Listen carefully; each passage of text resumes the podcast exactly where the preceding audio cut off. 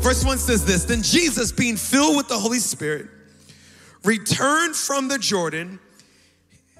Y'all with me? Making sure Flowers is with me. All right, here we go.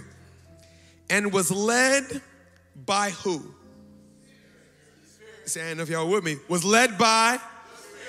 Was led by? Come on, Baltimore. Was led by? Led by the Spirit into prosperity. Is that what it says?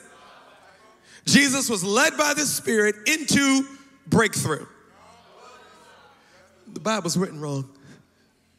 No, no, no. It says he was led by the Spirit into drama,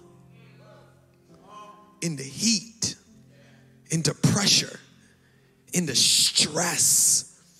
Into, and God led him there. Said, being tempted for 40 days by the devil, and in those days he ate nothing. And afterwards, when they had ended, he was hungry. the, the Greek translation for that word hungry is hangry. I'm so hungry, I'm angry. It says that the devil said to him, If you are the Son of God, command this stone to become cocoa bread. If you understand the contextualization of scripture, you gotta read it through the eyes of a Jamaican. You ain't turning no stone into wheat bread. It's gonna be cocoa bread.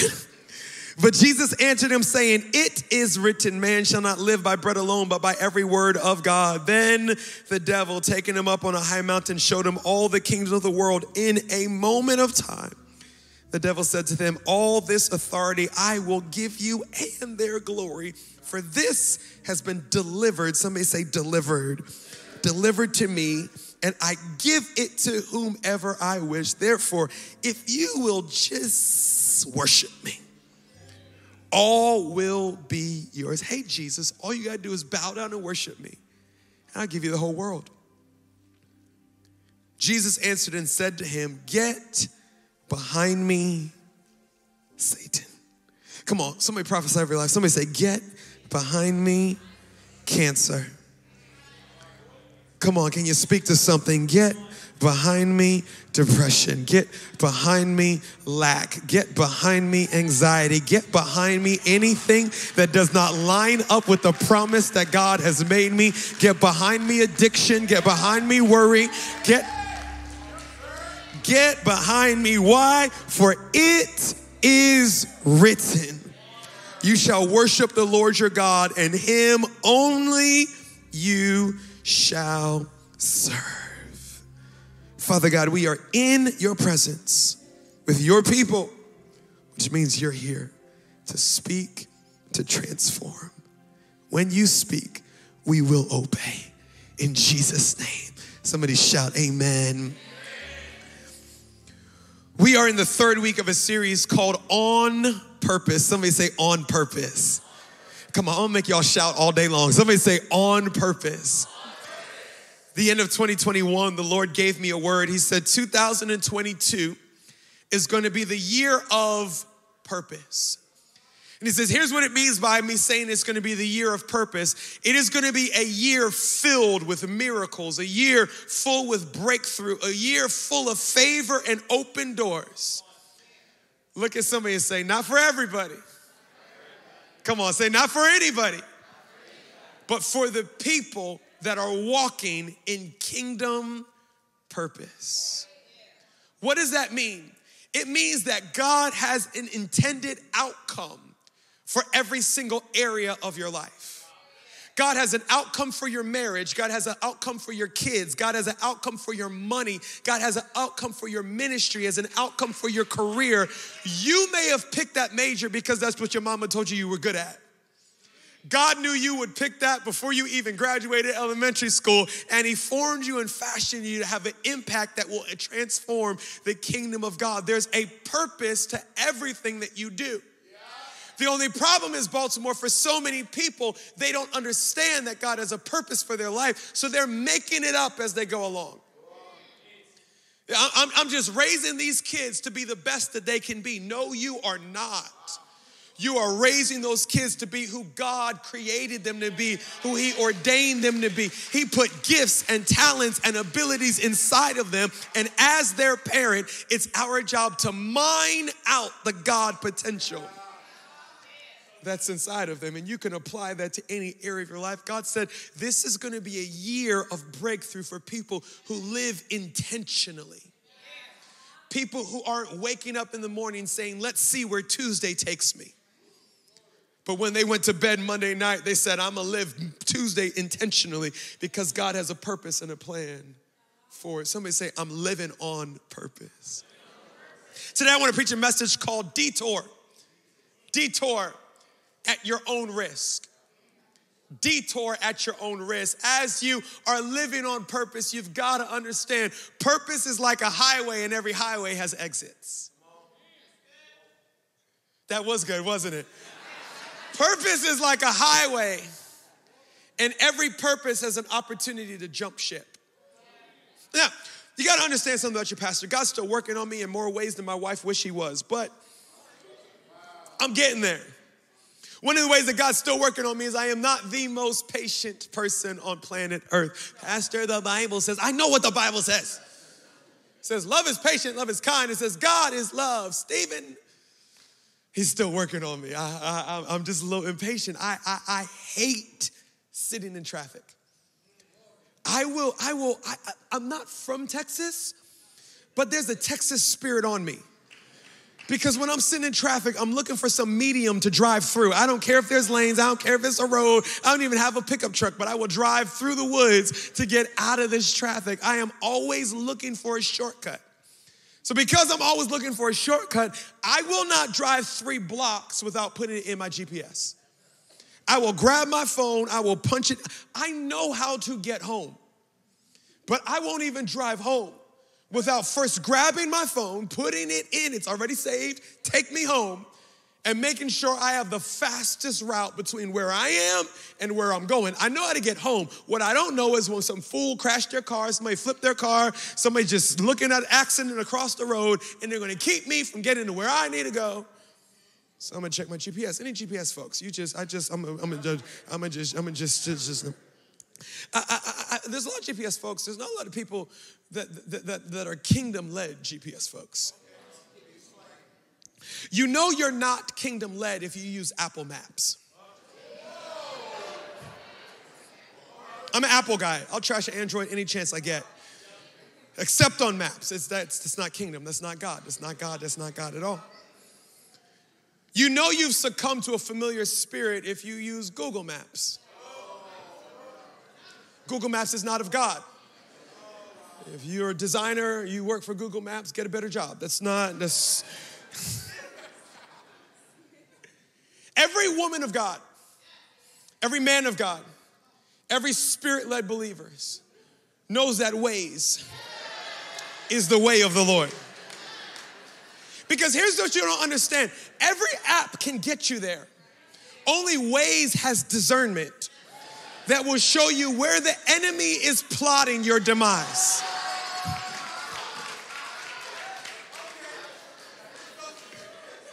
Come on now. It's Waze that will tell you where our great men and women of law enforcement are waiting to lead you and guide you toward your destiny. I was actually hanging out, with a good friend of mine is an officer, and I was telling him this before I preached. He said, You know, officers have Waze, right? And he said, When I'm sitting in a speed trap, every time my picture pops up, there's a cop here, I click, No, I'm not. I said, No way. Things you learn. I mean, I don't speed though. It's. if you don't know Waze, you, you, it is of God. Uh, but it's a little shocking for an app because Waze was designed by ignorant people like your pastor. So you, fo- you follow Waze, you will end up driving through somebody's backyard. Talking about this is not a road, but it's the fastest way. Just shut up and go where I tell you to go.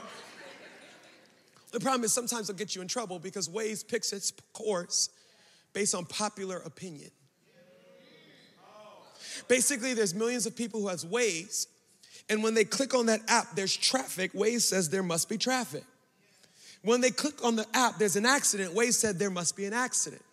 When they click on the app, said there's an officer looking to guide you to your destination.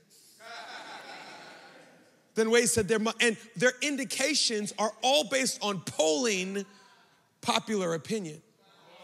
The problem with popular opinion is oftentimes popular opinion is exaggerated. So I'll be on Waze sometimes and I'm driving. Waze said, There's traffic ahead of you, get off here.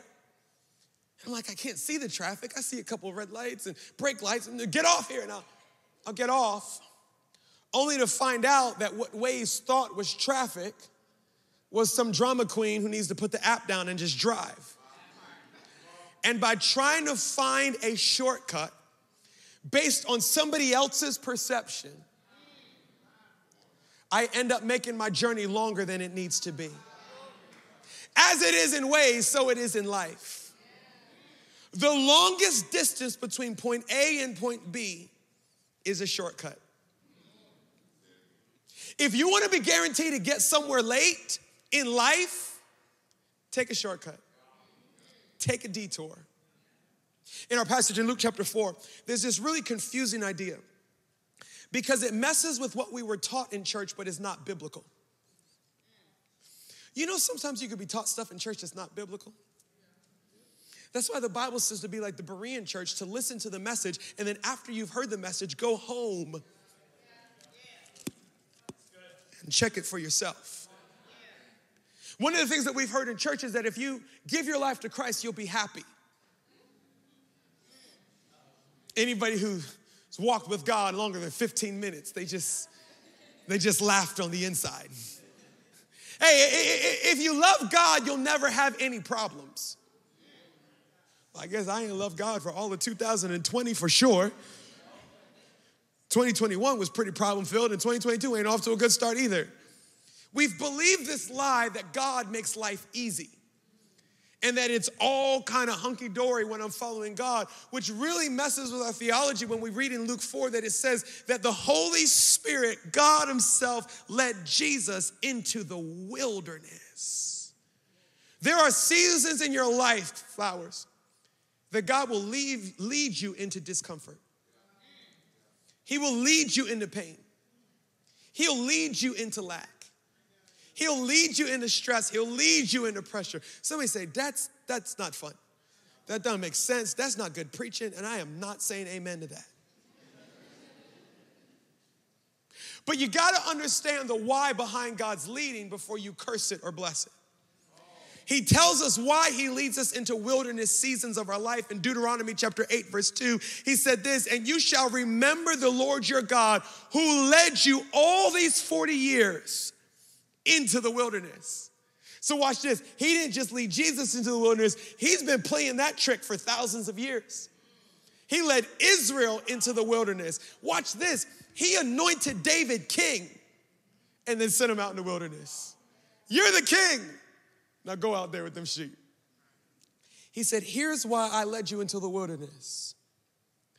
This is what he says, and then this is what Stephen says. He says, To humble you.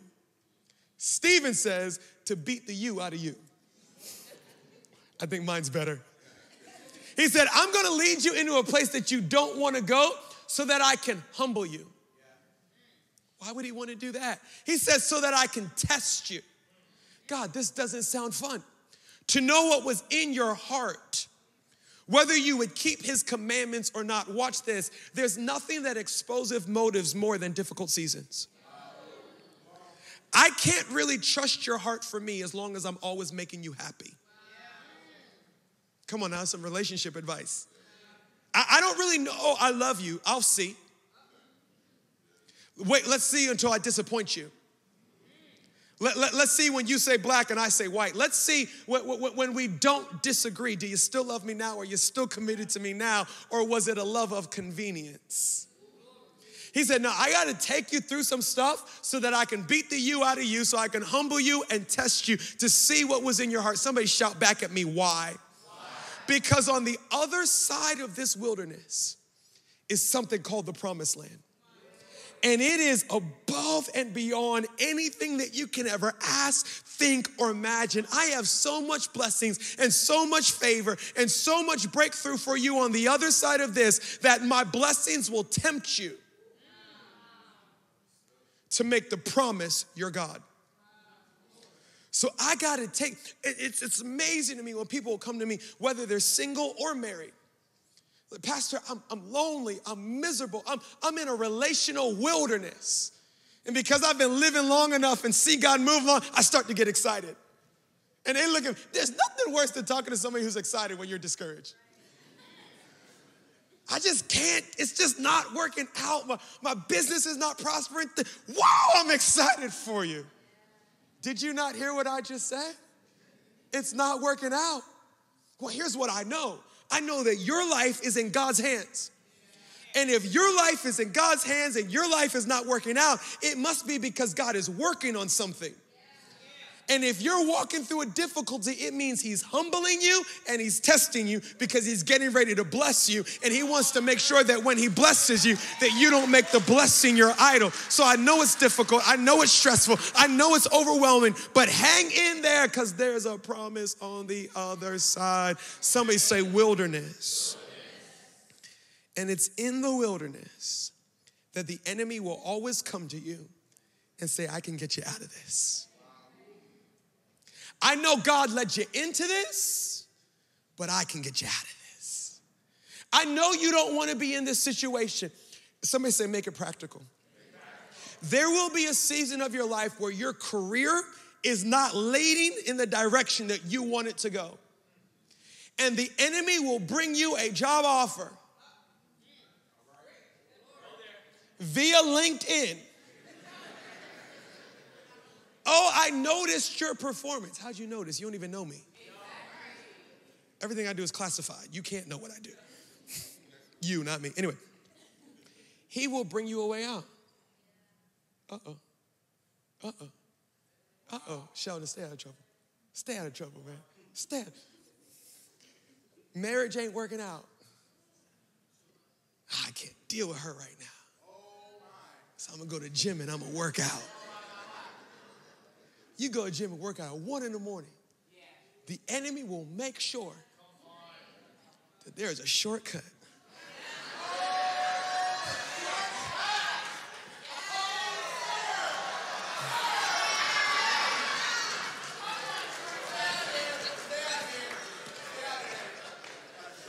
I need Jesus. He will always make sure in the most stressful, painful seasons of your life that there is a way of escape. And people of purpose have already made up their mind I will not take the easy way out.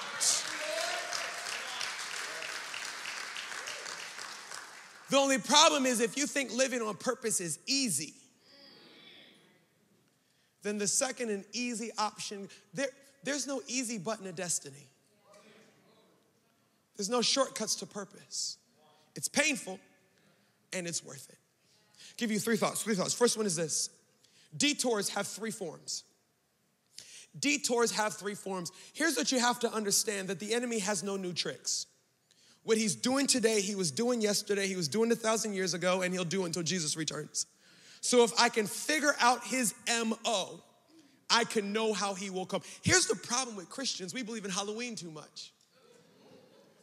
So we believe when Satan comes, he has a red tail, a cape, some fangs, and a horn. So, unless it's overtly demonic, we don't think it's the enemy. What do I mean by that? We think everything that is of the enemy is egregious sin. Make sense? If it ain't Illuminati, it must be God. I'm good. The Bible says, no, he masquerades, he, he conceals himself, he, he hides himself in a good idea. But he only comes in three ways. Here's how he came to Jesus.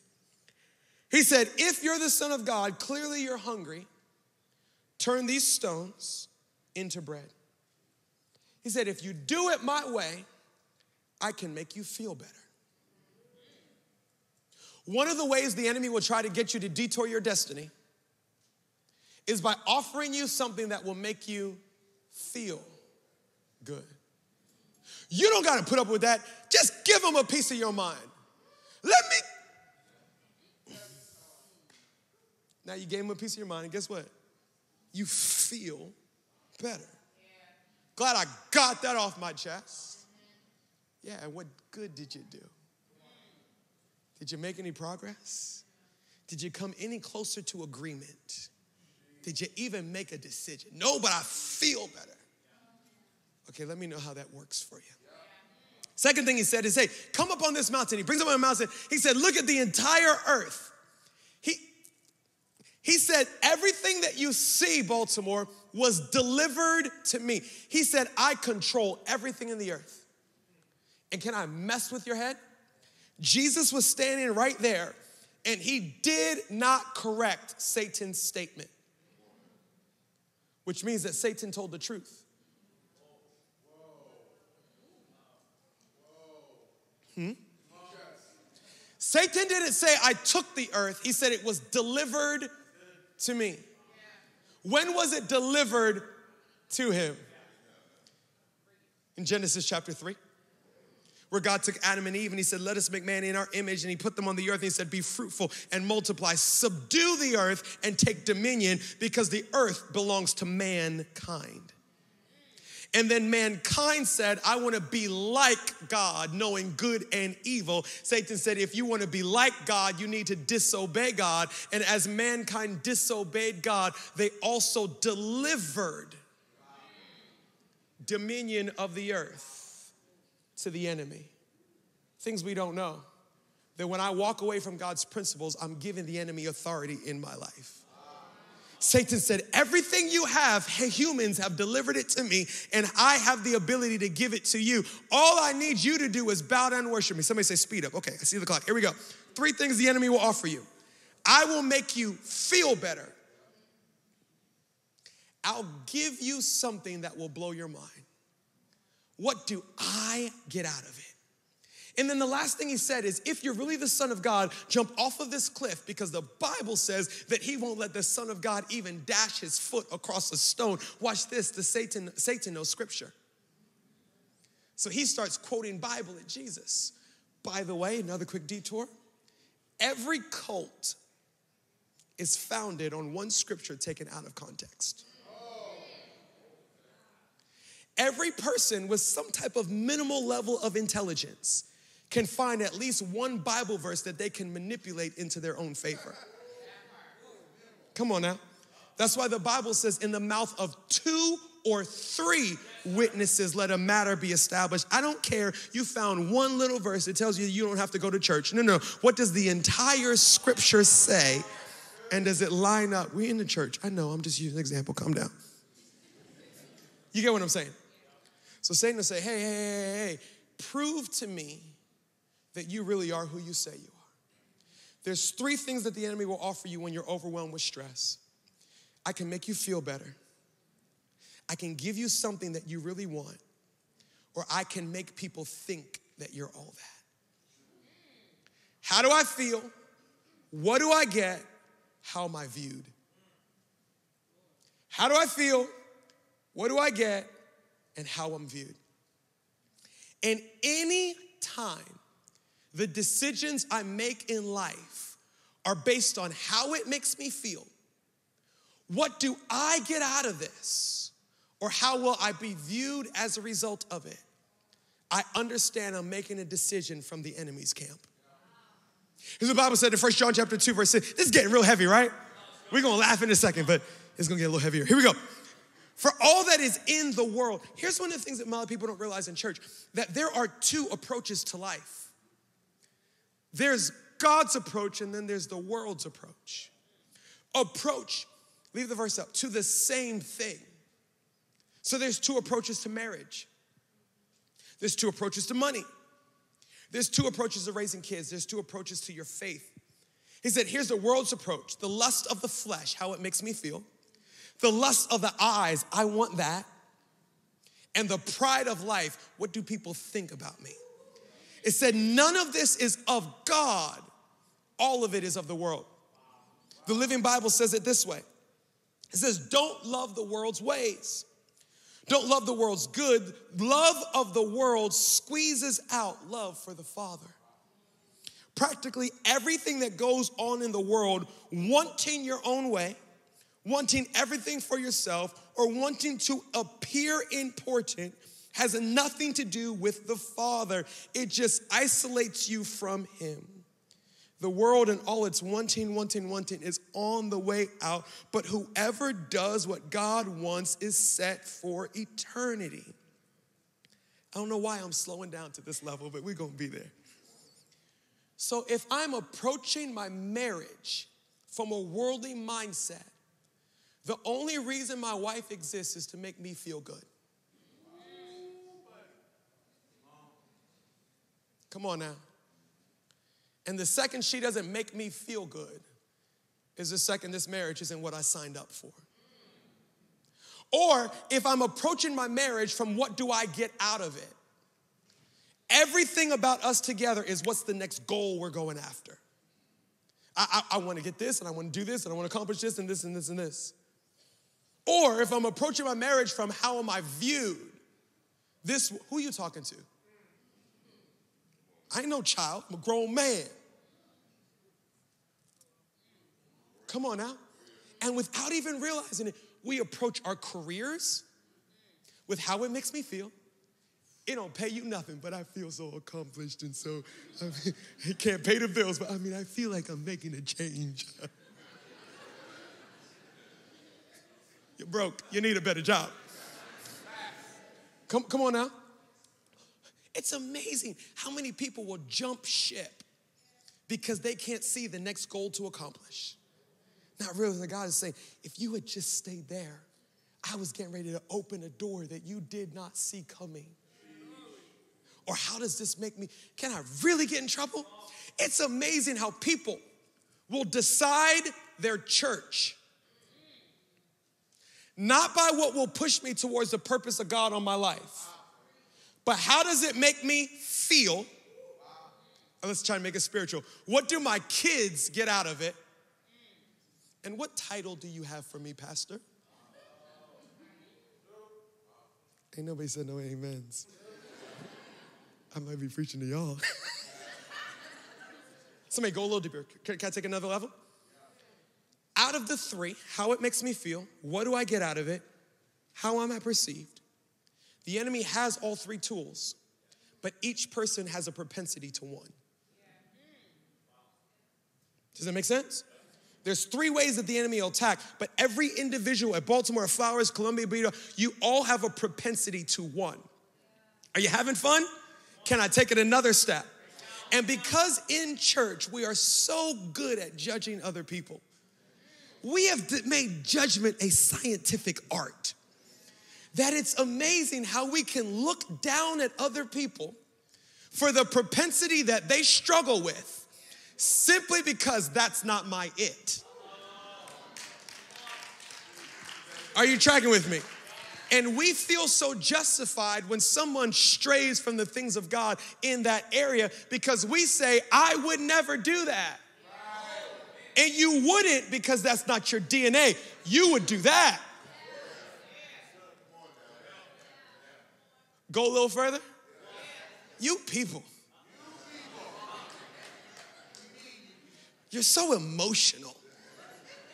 I mean, you're just up and you're down, and I mean, depression and anxiety and insomnia. What is insomnia? When I close my eyes, I sleep. You're always angry. You're always sad. You're always up. And you know who says that? A person who's goal oriented and they're not feelings oriented. And because they're not feelings oriented, that's not where the enemy attacks them.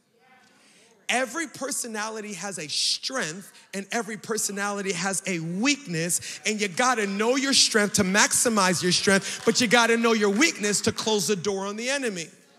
Come on, let's see if anybody got any type of faith and self confidence. Can all my emotional people, can you just wave at me? Come on, come on, come on, come on, come on. Can I tell you the great thing about being a feeler and how it makes me feel? People who live life based on how they feel, they know what they feel and they know what other people feel. And because they know what other people feel, they're tied in and connected to the feelings of others. And they make people feel seen.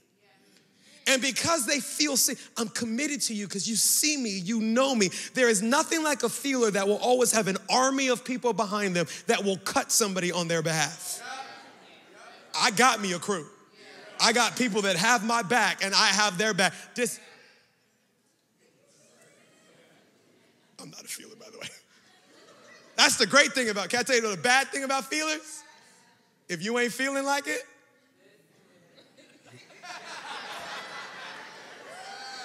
hey, it's Monday morning. Time to go to work. I'm not feeling it.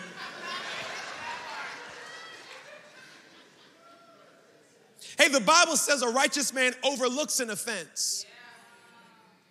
I don't feel like it. The Bible says a man that can't control his feelings is like a city without walls.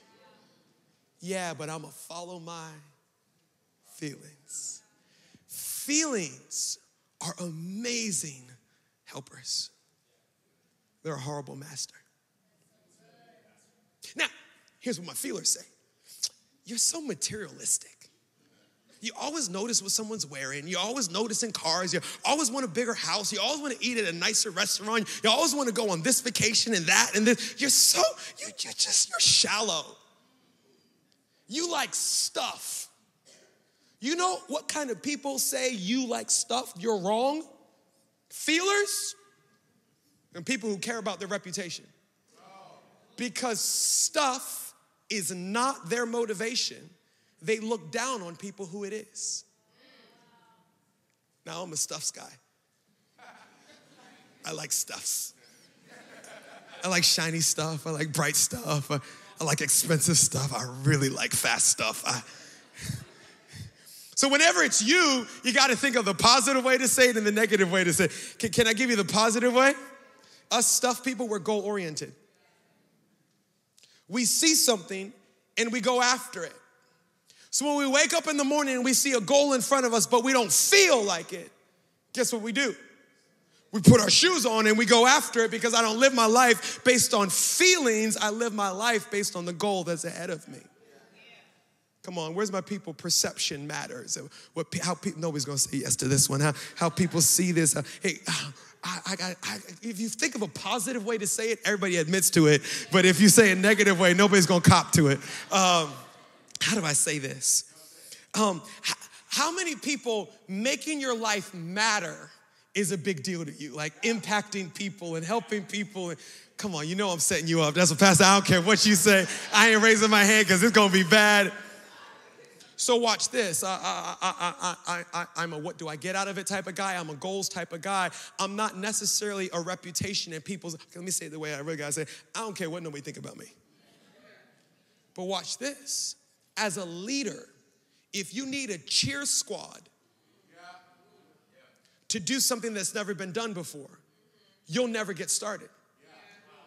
So, part of the strength of my personality is I don't need a rah rah crew that can see where God is taking me or is excited about it. I just need a word from God and I can go after it. The downside of my personality is because I'm goals oriented and not necessarily feelings oriented, it's easy for me not to acknowledge the feelings of others. Come on now. Any goal oriented people that done ran over a few people to get to that goal? Come on. This is what goal oriented people say. By any means. You notice how you end up in jail, right? It's not, it's not by any means necessary. Like, come on now. Come on, my, my, my reputation matters. For those people that, that your reputation matters, that's a good thing. You know why? You have what grandma calls decorum. Well, or act right. You, you, you know how to carry yourself with excellence. You're, you're mindful of how people view you. And by the way, God looks at the heart, but man looks at the outward appearance. Who are we leading, God or man? Huh? Oh.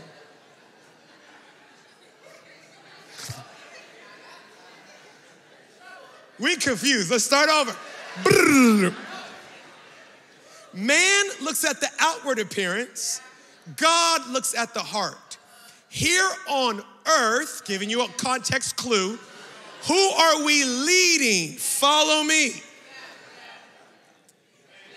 Man, you better not be leading God. That's how you end up. you end up in a bad spot where you leading God. We're following God, leading people. Make sense? So the heart is not all that matters. Because the people who are following you will not know your heart until you give them an outward appearance worth following. Come on now. So people who influencing others and other people's opinion matters to them, they live a life that is worth following. I was flying out of town to preach a few weeks ago. It was a long flight. So I'm from Baltimore, y'all. I mean, I know I look like I'm not, but I'm from Baltimore. So I, I have my white socks on. I have my Nike flip flops. I have my sweatpants my hoodie pulled over. I'm walking out the door. My wife said, You look ghetto. and you know what I said? I said, I don't care. I ain't gonna see. sure enough, I'm walking through the airport. Pastor? I said, Yup, that's me. People who care about perception, you carry yourself in a manner that is worth following. Can I give you the bad side of that? You will compromise your own values to make somebody happy around you. Every personality has a strength, every personality has a weakness. And here's what the enemy does He knows your personality, He knows your weakness, and He will tempt you in a shortcut that's according to your personality. So there is a DNA propensity to addiction. And those of us who do not have that DNA propensity to addiction look down on people who struggle with addictions. You're weak. No, I'm just different the way that God made me. My difference has a weakness that I need to be mindful of and close the door to the enemy. All right, 45 minutes on point one. We're doing well. Point two, write this down. Diversions have one solution. The enemy will attack in three ways, but your out is in one way.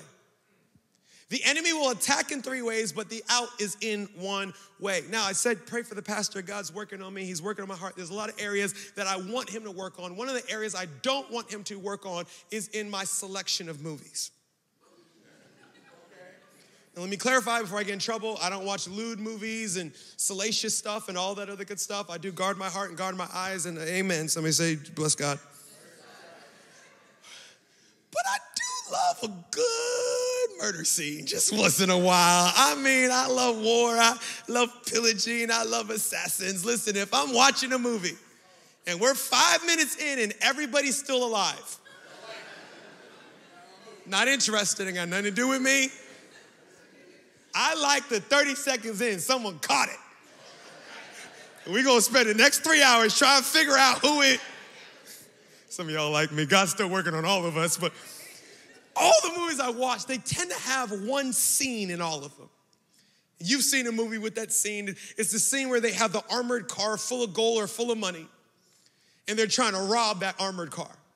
They get together with their strategy. They said, "Oh, all right, we can't rob them at the bank. They're guard, they're expecting it there. How? Let's make sure that there's a diversion in the road. We'll create a car accident, a pothole, something to make the armored car turn off. You saw the same movie I saw. And when they go down that alley, we'll get them there. That's movie number one. The second movie is we're not trying to steal the armored car, we're trying to kidnap that person. So they got the military vehicle up front, they got the military one behind, there's the limo, Denzel's driving, little girls in the back. you go home and watch that movie. And they're like, we can't take them on the main road. So here's what we'll do we'll blow up the car in front, blow up the car behind, and then they'll go down this alley and we'll. Somebody say movie number two. This is too much movies, but I'm having too much fun. I don't know if you are. Movie number three. I don't want your money, and I'm not gonna take you. I just need you to sit there for about three minutes because this is about to be the last three minutes of your life. I just need that car to come to a stop. I got a sniper up there on the hill. This is my favorite one because they get the little old lady, you know, the little old lady with the shopping cart? And she go across the street like, and that car comes and stop like, move, move.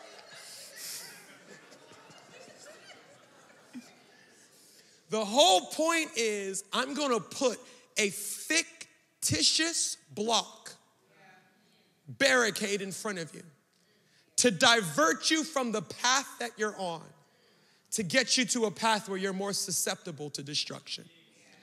If you are a follower of God and your life feels like it's blocked, it's fictitious. Because if God be for me, what economy can be against me? It doesn't matter that the enemy is coming in like a flood because God will raise up a standard against. So, how do I know if the blockage in front of me is the enemy and I need to go through it or if it's God and I just need to be patient? How do I know if this shortcut is the enemy trying to trick me or it's God opening a door of breakthrough? Because I just said the enemy will bring you a new job, well, so will God. Huh? So, how do I know which one is God, which one's the enemy? Here's what I love bow down and worship me. We all know that's sin, right? That's easy. Hey, uh, prove to me that you're God by jumping off this cliff. I don't know if that's sin, but I ain't jumping off nobody's cliff, so that one's out. The one that got me caught up is the stone into bread. Because turning the stone into bread is not sin. God was hungry and his fast was over. So there's nothing wrong with turning, well, Satan told him to do it. Okay, you got me there. That is a kind of indication this ain't God. But other than that, there's nothing wrong with stoning the bread. What's wrong with that? But here's how Jesus processed it. Satan said, If you are the Son of God, turn this stone into a bread. Somebody say, If. I fast forward or rewind to Luke chapter 3, where Jesus gets baptized, and when he comes out of the water, the sky cracks open. God the Father speaks and said, This is my Son, whom I love. In him I am well pleased. Somebody say Luke chapter 3. Luke chapter 4. If you are the Son of God, prove it by turning this stone into bread. Okay, you are asking me to prove with my actions something that my Father has already verified with His Word. So now you're asking me to be redundant to what God has already said. And if I do that, it means that I don't really believe what God said. And I know that He sees me that way. But in order for me to believe it, I need you to see me that way. So it has nothing to do with the stone into bread and everything to do with my motive is to reiterate something that God already said. So here's what Jesus said Turn the stone into bread. It is written, Man shall not live on bread alone, but by every word that proceeds from the mouth of the Father. Everything that you see, I'll give it to you. It is written, You should worship none other than the Lord your God and serve him only. By the way, don't be so concerned about what you get that you're not paying attention to who you get it from. Because the right thing from the wrong source will cause you more pain than you ever thought. If you're the Son of God, throw yourself down. It is written. Do not put the Lord your God to the test. Somebody say, It is written. Say, It is written. Say, It is written. The only reason why God was able to expose the attack of the enemy is because he knew what was written. And every thought, every word, every motive that he had, he filtered it through scripture. This is me grabbing your face, saying, if you don't know God's word for yourself, you won't be able to tell a shortcut from the enemy to efficiency from God. And you'll be shouting, God's given me a breakthrough and it's not a breakthrough, it's a setup. Or you'll be one of them super spiritual people that see a demon behind every bush. God says that's not a demon, that's a breakthrough. Psalm 119, verse 96. Y'all with me? Y'all ready for this message to be over? That's the only thing you're allowed to say when a preacher is preaching. It's about time. Verse 96, this is talking about the Bible Give you point three, we're gonna land and go go home and eat tuna fish sandwiches. All right, verse 96, here we go. Nothing is perfect except your word. This 119, Psalm 119, read it. It's talking about what the Bible is. The psalmist said, Nothing is perfect except your word. The Bible is the only thing that's perfect. He said, Oh, how I love them. I think about them all day long. Here's what he's saying He said, God, I'm constantly filtering everything that comes out of my mouth, every decision, every motive through your word. He didn't say I'm reading my Bible every day. or all day, he said, I'm thinking, does this line up with scripture? So let me act it out and I'll come back to this verse. Somebody ticks you off. I, I'm a give you a piece of my mind. Give me one second. Am I allowed to give a piece of my mind? Piece of my mind, piece of my mind, piece of my mind, piece of my mind. Ah, speak the truth. Let me tell. In love. Okay, okay, okay, okay. I love you. Now let me tell. It says, I'm filtering everything that I do and I say all day long. I'm thinking, does this line up with scripture? Somebody say, I got it. Here's verse 98. Look what he says. He says, Your scriptures make me wiser than my enemies because they are, your scriptures are my constant guide. When I live according to God's word, I'm smarter than my enemies.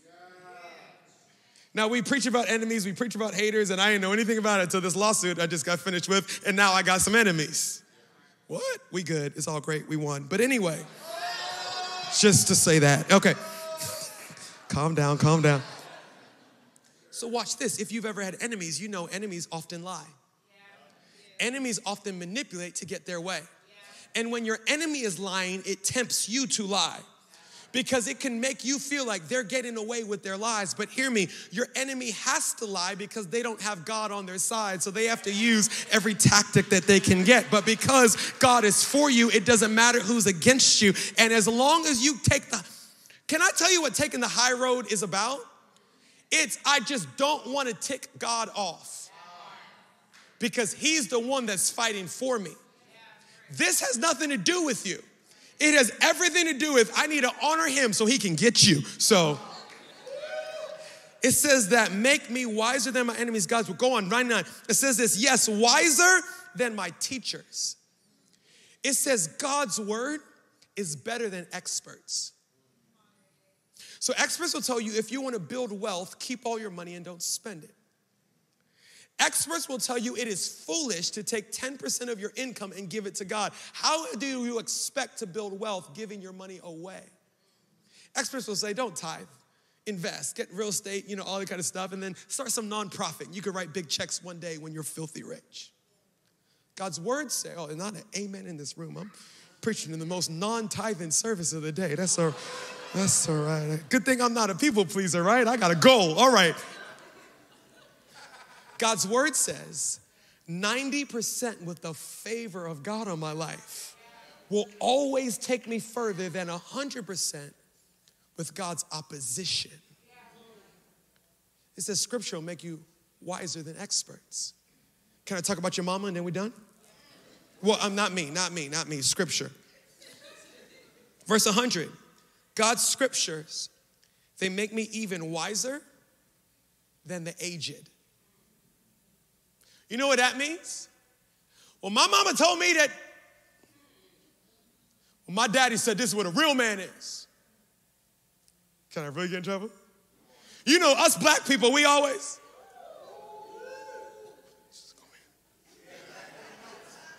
You know, white people, we. You know, as Hispanics, I was talking to a friend, us Hispanics, we always. Whenever I put culture over scripture, I am taking a shortcut of the enemy and it will not take me to where I want to go. I don't care how you were raised. If it doesn't line up with scripture, you're not going to end up where you want to be. Y'all are waiting to see if I said something racist. Are we good? We good? We safe? I got through that one. I'm on the edge, but I'm good. I'm good. Will you? And what breaks my heart is how we will celebrate a cultural win, even though it's completely opposite to the Word of God. But because one of my people made it, and they made it completely opposite to the things of God. He said, No, no, no. He said, It's God's word. And it goes on to say, His word will be a light to my feet and a lamp to my path. Purpose is a highway, and scriptures are the lanes. You're safe on a highway as long as you stay in the lanes. The second you start to swerve over to the side, second you're going to end up in a ditch or in a tree. It's got, nope, I want to do that, but that's not what the word says. Nope, want to do that, not what the word says. All right, last thing is this, write this down. Destiny awaits the faithful. Destiny awaits the detours come in three ways. There's one solution to diversions. But if I'm gonna get to the destiny that God has for me, it's gonna require me, me to be faithful.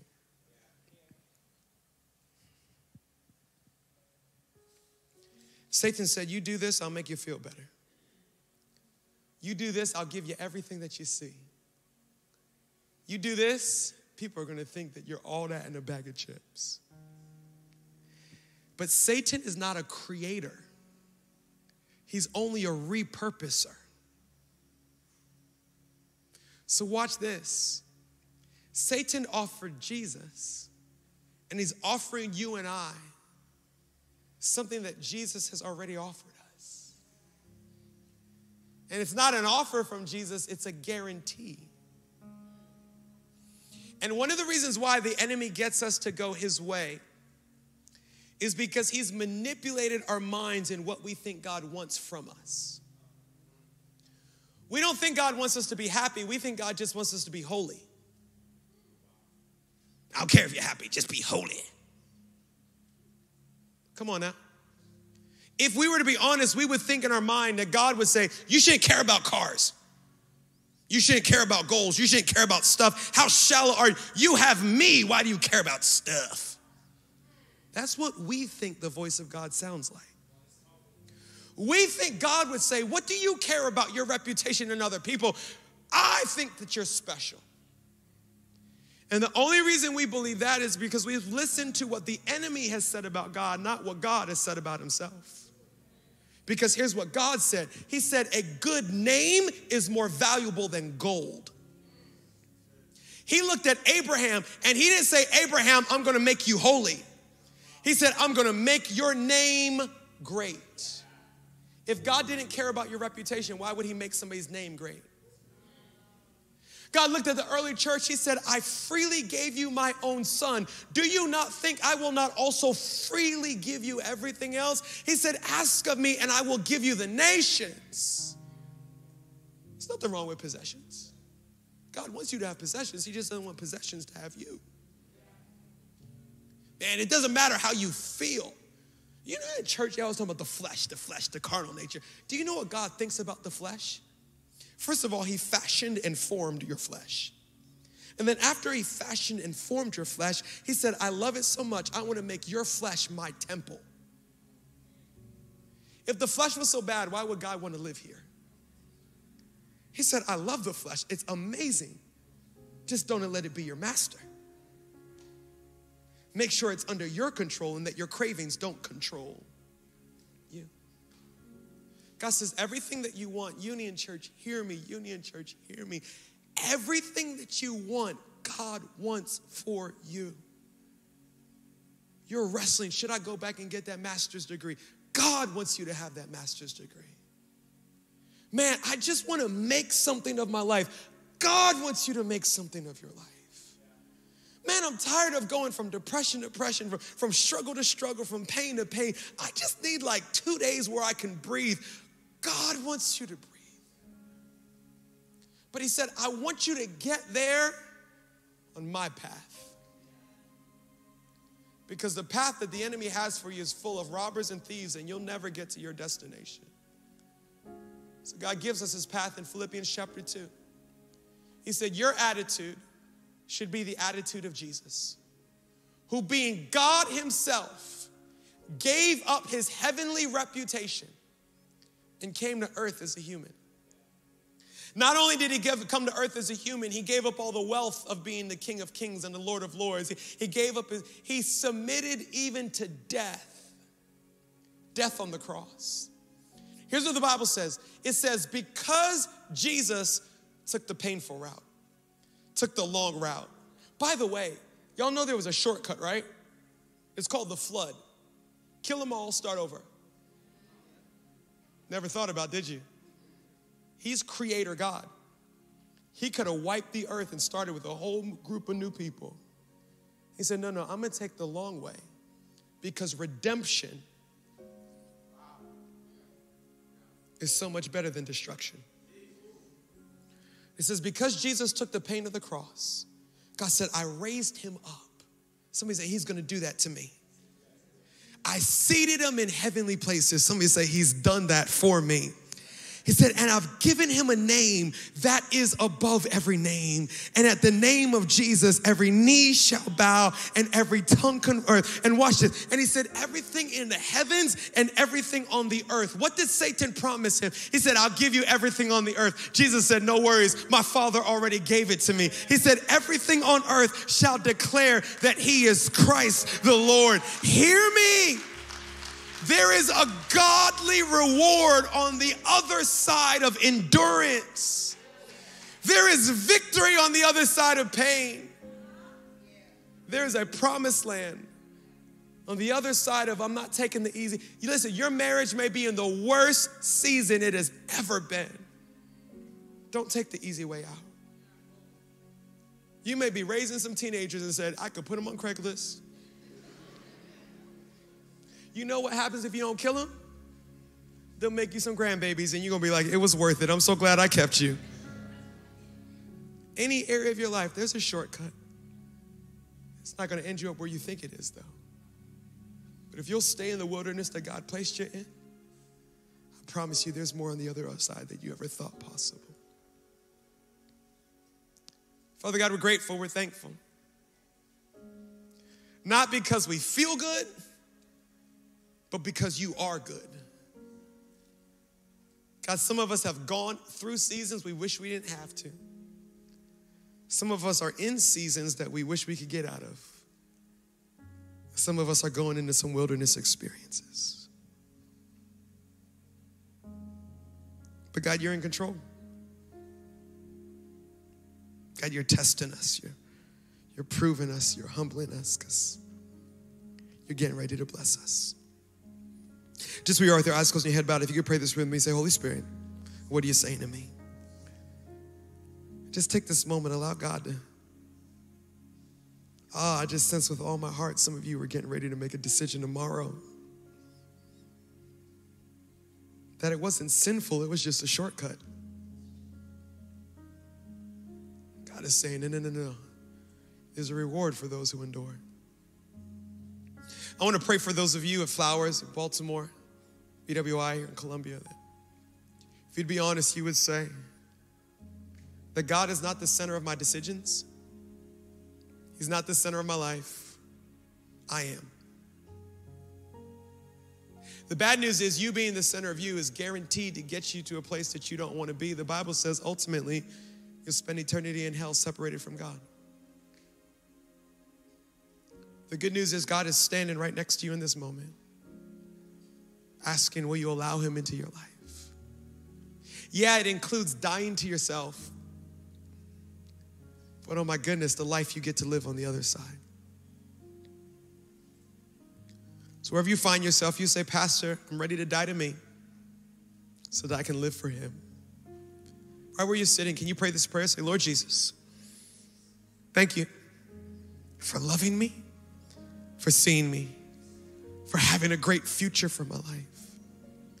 Thank you for dying on the cross, for taking my punishment so that I could be made new. Today, I surrender. I give you all of me. Be my Lord, be my Savior, and use me for your glory. In Jesus' name,